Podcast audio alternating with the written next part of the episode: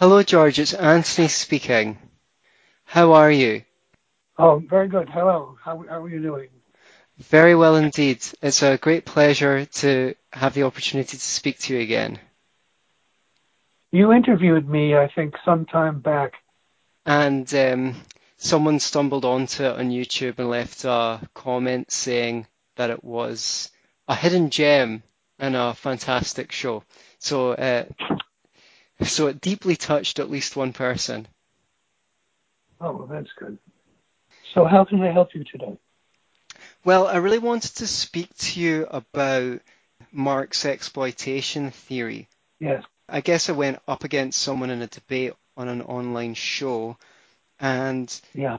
as happens with these things, you know, everyone that was on my side thought I was uh, thought I won, and everyone on the other person's side thought he won. When I was thinking about who I'd like to talk to, talk to about it, you were the person who came up in my mind. I mean, I mean, I know you've written a couple of articles about it on Mises.org. There's classical economics versus the exploitation theory and Marx and his exploitation theory. I thought it would be really great if we could walk through it from square one through to the end. Maybe I'll uh, come at you with a couple of devil's advocate questions.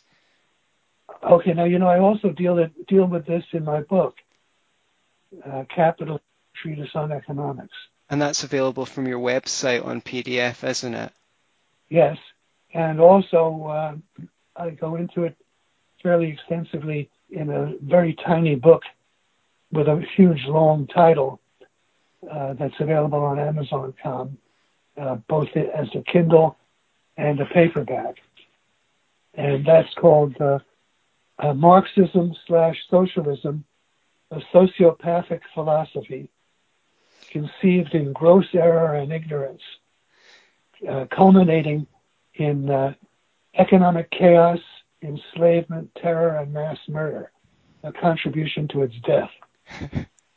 well, not certainly not mincing your words with that title, that's for sure. Right. right. So let, let's begin with a little bit of a definition here because, you know, the thing is people use exploitation in all sorts of ways. I mean, you can just say someone exploits their talents and no one has any problem with someone exploiting their talents. What people, what people mean to say when they exploit someone is to take advantage of someone to selfishly and not in the Randian sense of selfish.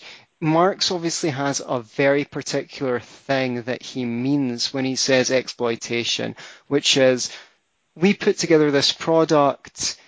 My profit as a capitalist is made up by the difference between what you get paid for your contribution to it and what I take home. The view is that the profit is made up from exploitation, from expropriating the surplus value of the worker, right? We don't have to uh, it, it's actually simpler and more direct than that. Uh, what Marx is claiming is that profits are stolen from what naturally and rightfully belongs to the wage earners. So profits are theft. And, uh, you know, there's a Marxian uh, slogan, expropriation of the expropriators. Yes. The word expropriator, I think, means thief, someone who's taking away something that belongs to someone else. Now, the best way, I think, to make clear exactly what Marx is doing is to start with a quotation from Adam Smith, who really is responsible for this whole thing getting started. And uh, the first eight paragraphs of uh, Smith's chapter on wages gives you the gist of the whole thing. Let me see if I can find it. Do you have uh, my main book? Yes, I've got it. Try going to page 476. It's in a section called the conceptual framework of the exploitation theory. You see, he starts off with the idea that pro- the produce of labor constitutes the natural recompense or wages of labor. The produce of labor consists the natural recompense of wages of labor. In that original state of things which precedes both the appropriation of land and the accumulation of stock, the whole produce of labour belongs to the labourer. He has neither landlord nor master to share with him.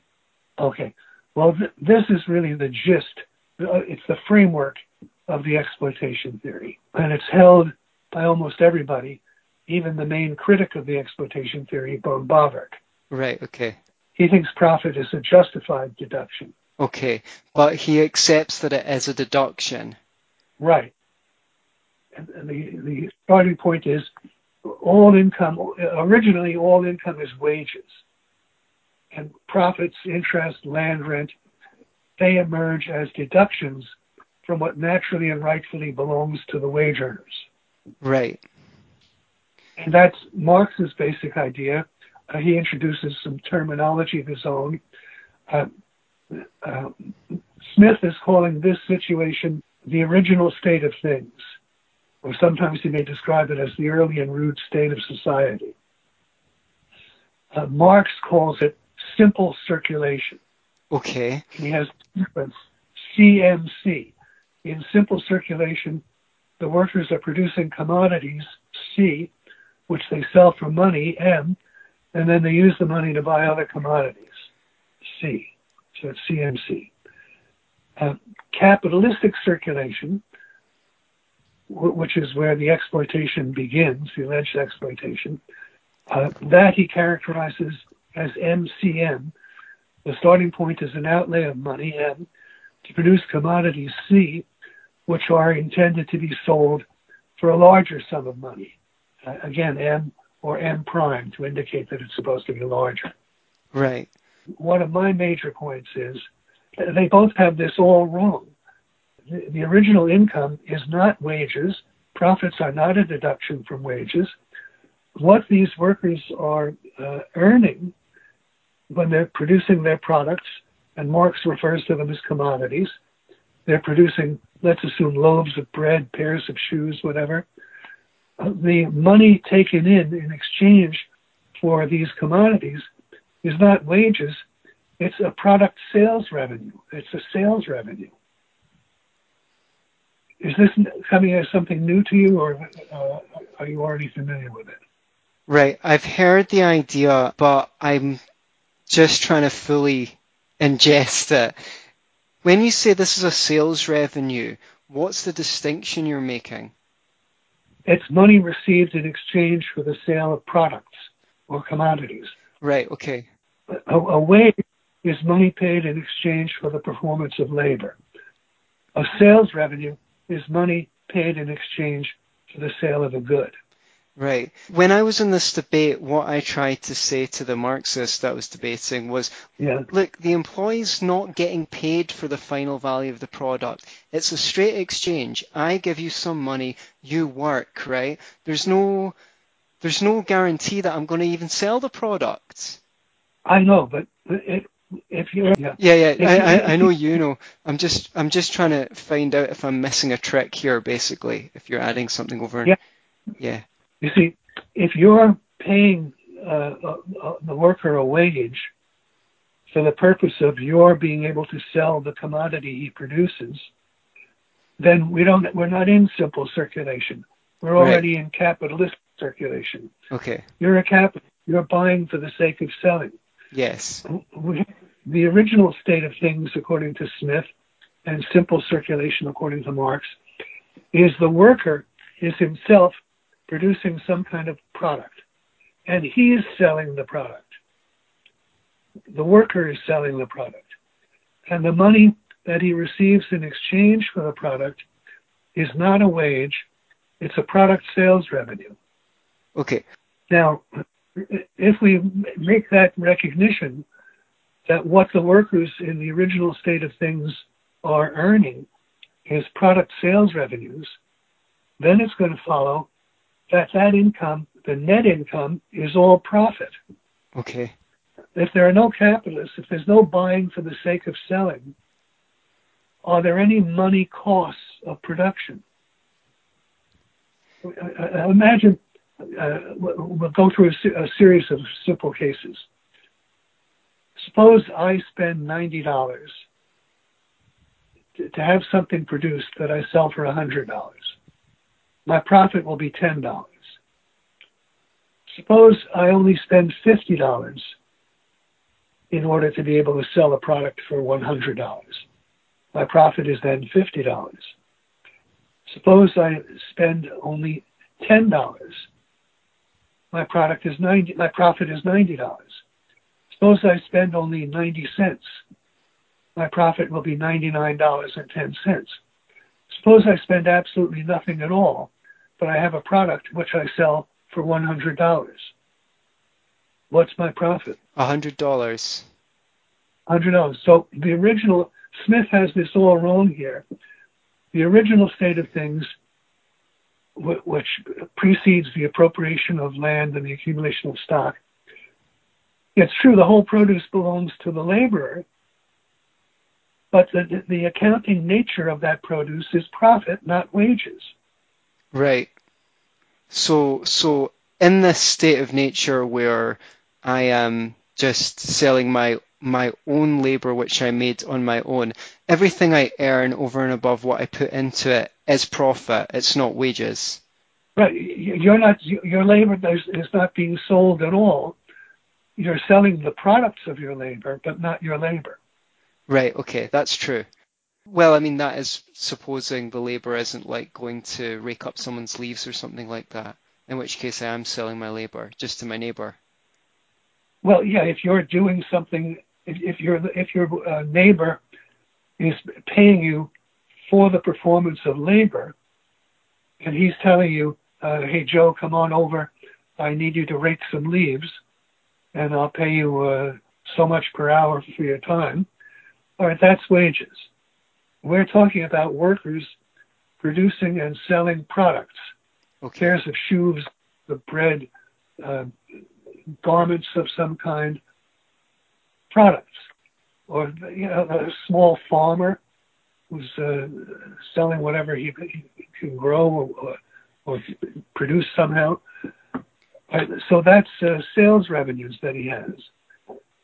Now, are you familiar with uh, a great British economist, John Stuart Mill? Not versed in him, but familiar. Okay. He's known for a proposition that nobody understands, but which is incredibly powerful. And I think I understand it. His proposition is uh, the demand for commodities is not the demand for labor.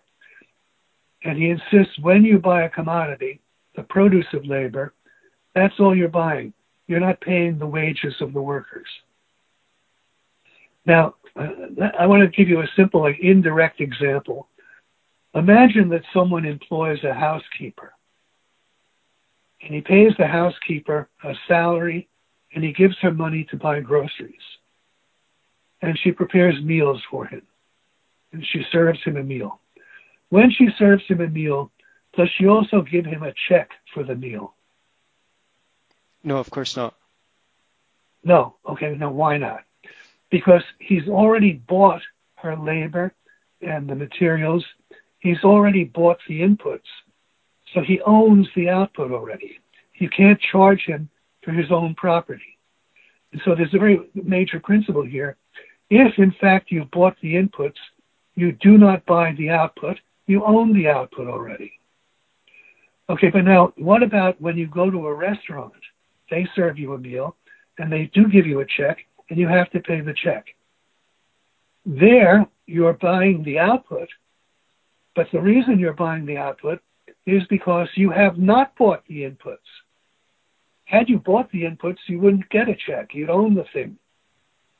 But so either you buy the output or the inputs, but not both at the same time the buyer of the output is not buying the labor. The seller's customer is not paying wages. He's buying a product. And now, if we have a, worker who's produced the product, the customer is just buying the product. He's not paying a wage. He's paying a product sales revenue. Right. Now, if we keep this in mind, there are no capitalists here. We have workers they're producing and selling products for which they receive sales revenues, but they're not uh, getting wages. They're getting sales revenues. Now, these workers, according to Smith and Marx, they're not capitalists because they haven't bought anything to produce their products. A capitalist is one who buys for the sake of subsequently selling. These workers in the original state of things haven't bought anything. This precedes uh, the accumulation of stock, precedes buying for the sake of selling.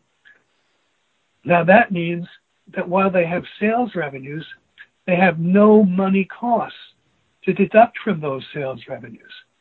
And if you have zero costs but positive sales revenues, the 100% of the sales revenues is profit. Profit is the original labor income. Okay. I noticed something really, really important during my debate, which I noticed for the first time, which is that I had all these arguments along the lines of what, let's say, naive capitalists might say. I mean, people that share our uh, positions but haven't studied economics. They'll say something like, well, you know, you say that the capitalist just exploiting the workers, but you've never tried to run a business before. He might work 75 hours a week for years before he turns a profit, etc., etc. Or to take your example, if we say, well, look, the thing is, the capitalist is like buying labor from the employee, and then he's uh, combining that with other factors of production, and then he's finding a customer. So, if anything, you know, he's an agent. He, he, he's entitled to an agency fee. I realize that these are probably the wrong ways to answer the question because someone can come along and say, well, do you know what? To the extent that he's fulfilling those roles, right? To the extent that he's working 70 hours a week in the business or finding customers, he's not actually a capitalist, he's a worker. He's performing labor himself. It's when someone comes along and buys a share of the business and is then entitled to a profit, whether they work in the business or otherwise. Do, do, do you follow me, George? I, I think I do. Uh, but where we what we have to insist on is that uh, we, have got uh, we're in the original condition. We have a worker who's producing and selling something, and the money he receives is sales revenue. He's not acted as a capitalist, right. so the entire sales revenue is profit. Okay. Now, let's say that he himself is going to act as a capitalist. He's selling. We have workers who are producing and selling their products. The sales revenues they all receive are profit. Now let's imagine that some of these workers begin to save and invest a portion of their sales proceeds. Right. So this is how this is how we transition from simple circulation to capitalistic circulation, capitalist circulation, by uh, some of the workers who are producing and selling commodities for which they get sales revenues. They use some portion of the sales revenues to uh, buy previously produced products, materials, maybe some kind of primitive tools, and to pay wages. Now, what's the effect of this on profit? There are two, two profits we have to look at. There's the profit of the individual businessman, and there's profits of the whole capitalist class, so to speak. All right, now, originally, all the sales revenues in the economy show up as profits. But now we've got some portion of the sales revenues being used to make productive expenditures, expenditures for the purpose of making subsequent sales. And these expenditures are going to show up as costs. Now, it's possible that the individual, uh, the new capitalists will have higher profits. That's why they're, they're doing it. But in order to, for them to have higher profits, they have to have greater sales revenues. Right, that's true. And where will those, where will those sales revenues come from? They'll come at the expense of other other workers selling their products. So it's possible uh, they they can have higher profits. Maybe we should write some of this down. Let's say in the entire economy, in a whole year, there's 1,000 units of money that represents sales revenues, and uh, productive expenditure is zero. So in the whole economy, what's aggregate profit going to be? Oh, 1,000 units of money minus the cost of production. And what are the costs of production if there's no buying for the sake of selling? Okay, well then zero. So it's a thousand. So it's um, zero. Zero. So what's economy-wide profit? Uh, a thousand units. Okay. Now let's zero in on 10% of the of the of the workers. Let's assume initially we can assume these, this 10% is taking in sales revenues of 100. The other 90% are taking in revenues of 900. Now this uh, 10% starts saving and uh, buying some previously produced products, which increase their ability to produce, and they start employing the labor of other workers. Now let's assume that uh, they they take uh, half of their sales proceeds to do this. They had sales proceeds of 100, and out of the 100, they used 50 to pay wages and buy capital goods. And because they're now working with the help of other people's labor, and they have some much better materials, some kind of tools, they can produce a lot more. And let's assume that their sales revenues are now going to be 200 instead of 100. Are, could you calculate their profits given their sales revenues are 200 and their expenditure for means of production is 50? Sure. So their profits now 150 units. 150. Okay. Now, what about in the rest of the economy? Sales revenues used to be 900 in the rest of the economy. Now they're 800. Yes, because they've they've taken a greater market share. Yes, exactly. All right. So now what's happened to total profit in the economic system? It's stayed at the same amount, but one particular business is thriving. The, the one total profit in the economic system is down. Oh yes, yes, yes. It's down because now you've got 50, 50 being paid in expenses and labour costs whereas before none of it was. Right. So the actual effect of the appearance of capitalists is not the creation of the phenomenon of profit, because originally everything is profit. The capitalists are responsible for the creation of the phenomena of productive expenditure, which includes wage payments and purchases of capital goods. And they are also responsible for a reduction in the proportion of sales revenues that is profit. An eco- a reduction in the economy-wide proportion of sales revenues that is profit. Right. It used to be 100%. Now it's 95%. Okay. Let me just ask you some devil's advocate questions to see if I'm running this at 100%. Okay, so someone could come along and say, well, you know what, George, you're just kind of playing with words here because you're saying it's now 950 units of uh, profit instead of a thousand, but 25 of those 50 units that are missing uh, are going to pay those those people wages, whereas um, you're just calling them wa- you're just calling them wages now. You might as well call them profits because that's no. the right. Why are they profits? Their money paid in exchange for the performance of labor. Right. Now, and let's ask, who are the producers? Who's producing? The the guy who started out, who's doing the saving. There's no question. Before he did that, he was he was producing. He was producing and selling his products for a hundred. Right. And he's the producer of products worth a hundred.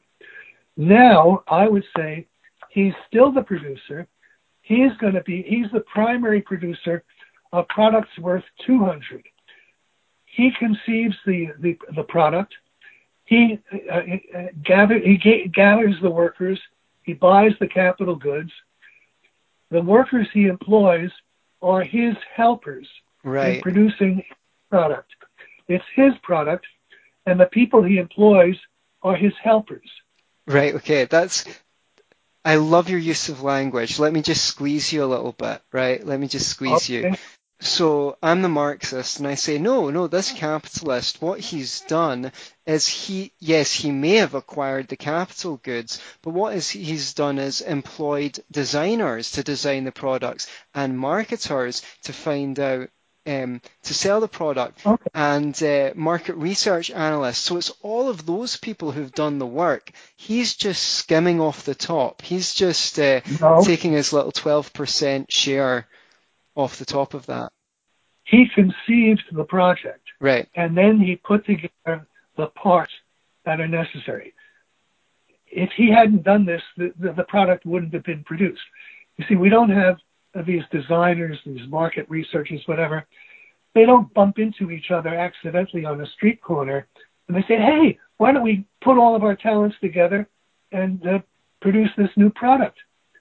They, they wouldn't have done anything had the, the, the capitalist seller not put them together. He had the plan. He's providing the guiding, directing intelligence at the highest level. And he deserves the primary credit for the product. He's the primary producer. Now, it's the same thing. Uh, let me give you examples from other fields outside of material production. And I, it's ridiculous that the example I have to give has its own brand new controversy. But why do we normally say, before the world went crazy, that Columbus discovered America? Right. Okay. We say Columbus discovered America. Why don't we have Why don't we have an enumeration? Uh, Seaman Giovanni, uh, Ensign uh, Giuseppe, whatever. Why don't we enumerate the crew members and say they did it? Why do we say Columbus discovered America? Because Columbus provided the guiding, directing intelligence at the highest level. He conceived the goal of the voyage. He assembled everything necessary to carry it out. I would say the discovery is, as common usage has it, his. Right. And so, why do we say Napoleon won the Battle of Austerlitz?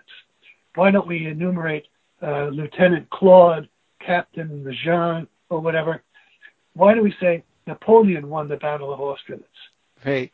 Because he provided the overall guiding and directing intelligence at the highest level. Okay. That's who that's who we should be attributing the products to. And that would mean the primary producer of the, the Ford Automobile Company is Ford, of Standard Oil is Rockefeller, and so on. Okay.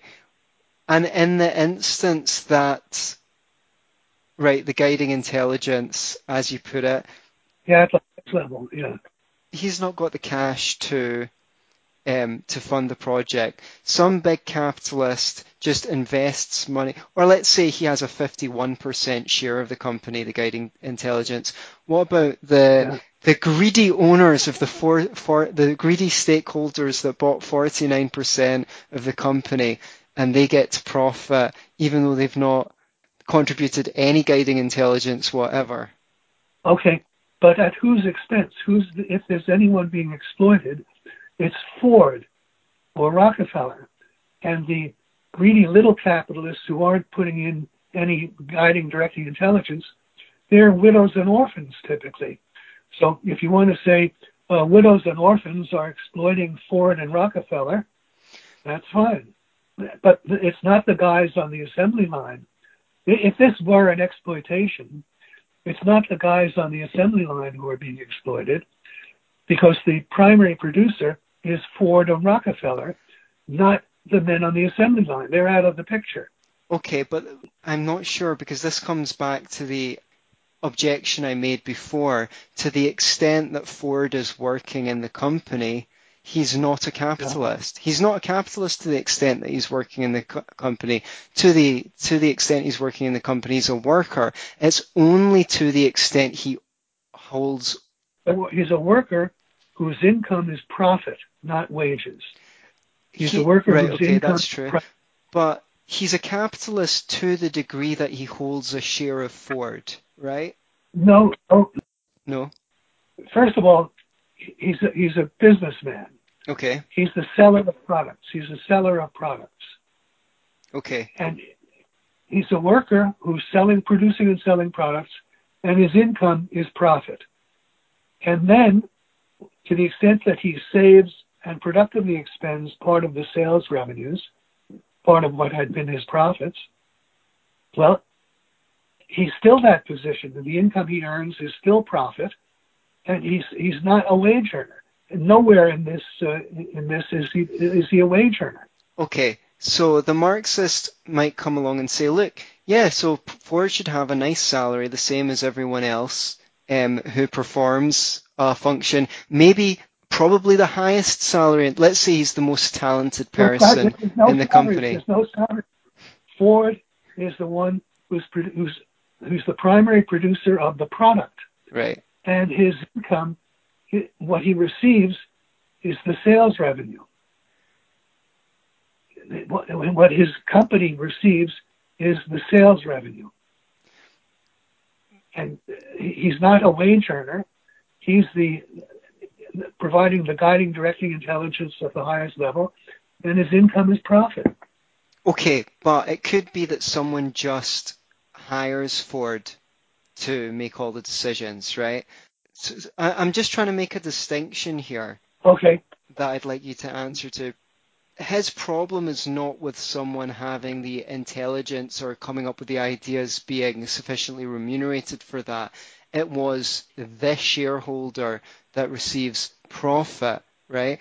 So Ford's really in two roles, right? He's got two roles. One is he is providing intelligence. He's providing the guiding, directing intelligence at right. the highest level. Okay, so there's one thing which is he is pro- he is providing his guide- guiding intelligence, but he is not paid for his guiding intelligence, and the proof of that is if he holds an 80% of the com- share of the company, he'll get 80% of the profit if he holds 20% share in the company, he'll get 20% of the profit. So he's being paid for his ownership of the company. You can put his guiding intel- intelligence aside. What he's getting paid yeah. for is his ownership of the company.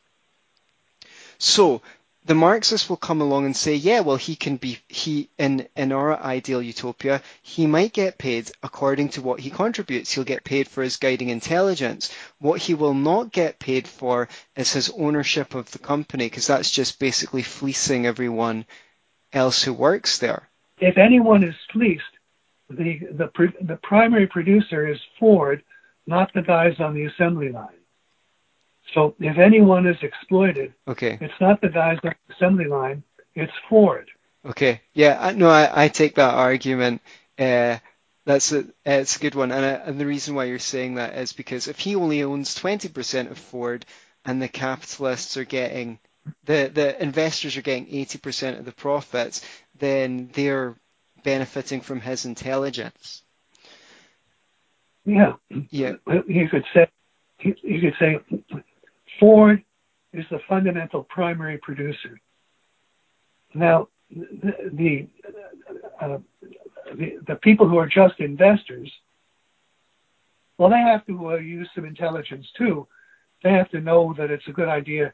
I mean, there are some people who do no work at all. They throw a dart at a board, perhaps, mm-hmm. and they decide that's the company they'll invest in. Now, you could make an argument there these people are actually doing nothing. They're just lucky. They're they're making money by blind luck. Right. Well, if, if there's any victim of that, if it, who's paying their incomes? Who is earning? Who is responsible for the company earning whatever profits it earns? The can consumers. No, who's responsible for producing things that enough buyers will want to buy to make it profitable? Well, I guess whoever is the decision maker in the company. Yeah, the the top decision maker. Maybe there's there's more than one. That's possible, but it's those who are providing the guiding, directing intelligence. Now, if they are paying interest or or dividends, whatever they're paying to uh, other investors who may not have done anything, Well, if there's any exploitation involved, it's the exploitation of them, not the guys on the assembly line. The guys on the assembly line are out of the picture. It's the, the people who are providing the guiding, directing intelligence at the highest level who are responsible for the products. Right. So let's deal with this question of the shareholders. Um, as you say, in most cases, you need to be, you need to have some savvy to know what companies to invest in. Let, let's see if we can explain why this is benign, right? Benign. Yeah. Okay. All right. Let's make a couple of points. First, if there were an exploitation involved, it's the, the, the, the, the major parties, Ford and Rockefeller, who are the, uh, the victims. And those carrying out the exploitation, the kind of investor who really has no idea what he's doing, I think that would largely overlap the class of widows and orphans. So it, it, I don't know if anyone wants to make the argument that Ford and Rockefeller are being exploited by widows and orphans. Well, people will make that argument because um, we have a show in the UK called The Dragon's Den where some guys, where some people who have got an idea for the prof for a product go in front of some venture capitalists. Yeah, yeah. In the US, it's called the Shark Tank. Oh yeah, yeah. Same show, same show. Here it's called The Dragon's Den. So yeah, some people will say, oh well, you know, people who really are, are, dedicated to socialist ideas will say those people are just putting up the money and they're exploiting the genius of the of the product developers. So I wouldn't underestimate the fact that there are actually people who hold those views.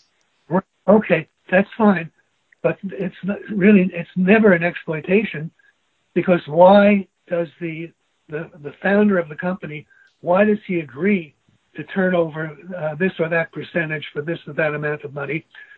He does so in the expectation of him gaining by it. So let's say uh, you buy stock in my company, I pay you dividends or I pay you interest on your bonds. Why do I do that? It's because I expect to be able to use your money to earn greater profits than I have to pay you in dividends or interest. Right.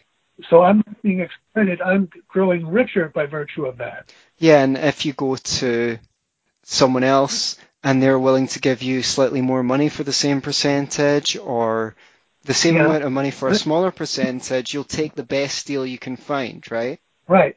And then also going further, the owners of the stock and the bonds, they can very well have fully earned their incomes because just think how much labor you can put into uh, researching stocks or bonds. There's no limit to the time and effort that you could devote yeah. to researching these things. And so if you're earning it and it's your uh, labor and effort which is responsible for your earning it, I would say you've earned your income. It's, it's not only not an exploitation, it's never an exploitation, but it's also fully earned if you have to put in thought and effort to uh, to decide what stocks or bonds to buy. Yes, and I guess you're also um, performing a social function, which is bidding up the price of a company sort of in the in the stock market until it is at the until the evaluation is correct. You know, the the highest bidder will get the stocks. So I guess there's yeah. some kind of social function being performed here, and to the degree that you are a wise investor, you will be allocated more resources to then choose to invest. And so through this mechanism of the inve- sorry, the investors who are wise accumulating wealth, the one thing that the left really hates, the market is saying, right, you make good decisions with money, so we're giving you more money because you're good at guessing what consumers want. Right? That's that I would say, you know, is the social function of the investor. There's a, have I left it? I'm just yeah, saying, would ahead. you agree with that assessment, and have I left anything out? I would I would go a lot lot further. Uh, I would say uh, the socialists don't realize that the investor's wealth provides a general social benefit. You see, the socialists are still back in literally in the dark ages. When before we had a market economy, when people were producing on a self a basis of self-sufficiency, and you looked at a, a farm, let's say, and you asked who benefits from the existence of this farm, well, it would be the farmer and his family. But now, in a market economy, if you ask who benefits uh, from this farm or who benefits from an automobile factory or a steel mill or an iron mine, it's the buyers of the products. So let's say I have uh, $100 million in a steel mill. The way the Marxists see it is I've got $100 million in food that's going to make me look like they're drawings of capitalists and no one else benefits from this unless and until they become owners. But the reality is, all the privately owned wealth that's invested in means of production is producing for the benefit of the buyers of the ultimate products. Right, right. So there's a tremendous social function. The privately owned means of production and their increase is of general benefit. It's benefiting everybody. There's a twofold benefit. The greater the capital accumulated, the larger will be the supply of products, and also the greater the demand for wage labor. So the privately owned capital provides benefits to the, the buyers of products and the sellers of labor. Fantastic. Yes, I have to admit, I think so too. Yes. This is a point for Mises. It's yes, Mises, yes. The, uh, I, I was just going to say what you said reminded me of a passage in Socialism from Mises, yes. where where he yes. sa- he says in a very throwaway fashion. Mises writes, yes. you, you know, it's kind of interesting that we call uh, ownership because usually what you understand by ownership is if I have a set of a drum kit he didn't say drum kit, but I'm just paraphrasing. You know, I can imagine Mises playing the drums now. He says, if I, if, if, what you usually understand by ownership is that something is for my use. I'm looking around this room. I've got an exercise bike. I own it. It's for my use. But peculiarly, we say that the capitalist owns a factory and owns machines when they're actually exclusively not for his use. He owns them for the use of the consumers. And uh, and and right. and and what you said there just really really reminded me of that passage because when I read it, I was like, whoa! I've never thought of that before. I know it's, a, it's such an incredibly important point, and I think maybe he only devotes a, a paragraph to it or less. Yeah. I'm not even sure if it, if, if he repeats that point in Human Action. Maybe not. I remember it of being peculiar to socialism. Um, I know I got it from socialism, and I think it might be in that area where he was even considering the possibility of changing the terminology around. Yeah, yeah. He said uh, he said he more or less said that unfortunately I don't think we can actually change the way that people use the word own, which is a great shame because it's confusing in this issue. Yeah, well, I'm glad he didn't change it. It's I think it's better to try to just explain this extended uh, application. Right. Right. Well, yeah, I mean, I, I remember being quite impressed by that point as well, but I think you really brought it to clarity and focus at the moment. I devote that uh, about a third of chapter nine in capitalism uh, all derives from that observation of his. Okay, well, I'm going to go back and, and read chapter nine of your book. Thanks very much. I do think that you've helped me think through this issue. The reason why I rung you is I'm writing on this issue and I want to get it really clear. I might have some other points to make and things. And fortunately, because of our show, you know, I've spoken to quite a lot of people that I admire um, yeah. who, who, are in this space of like defending capitalism or civilization. Yeah. I use the two interchangeably. And I, yes. I thought you would be a, a great person to speak to, and you've pr- proven to be that. So I feel very privileged to have had the chance to speak to you again, George. Well, thank you very much. I'm very glad if I could have been of any help to you. And I, I hope you have every success. And let me hear from you again if you need if you need some help again. Thank you. I will certainly do that, and hopefully other people will benefit too from the conversation. Can you send me a link to the podcast? Yes, it would be a great pleasure to do so. You're still writing? Yeah, and I have lots of tweets. I, I tweet frequently, and uh, I, I have tweet threads. And whenever I have a tweet thread, I post it as a blog. Okay, okay, great. And people can follow you on Twitter. So, are you working on a book or are you just working on articles? Well, I'm trying to work on a series of lectures that I recorded uh, in my last academic year, 2004-5.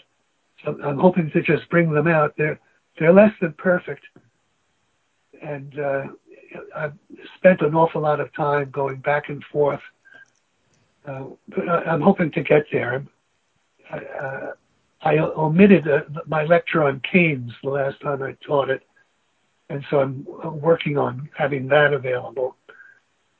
We'll see. Uh, I'm hoping to start coming out with something any day. I shouldn't say any day, but soon. Well, definitely when you do get in touch with me, I'll definitely do everything that I can to support you, and maybe we can record another show. Okay, sure. That would be terrific. Great. Okay. Thanks, George. Okay. Be well. All success. Thank you. Okay. You too.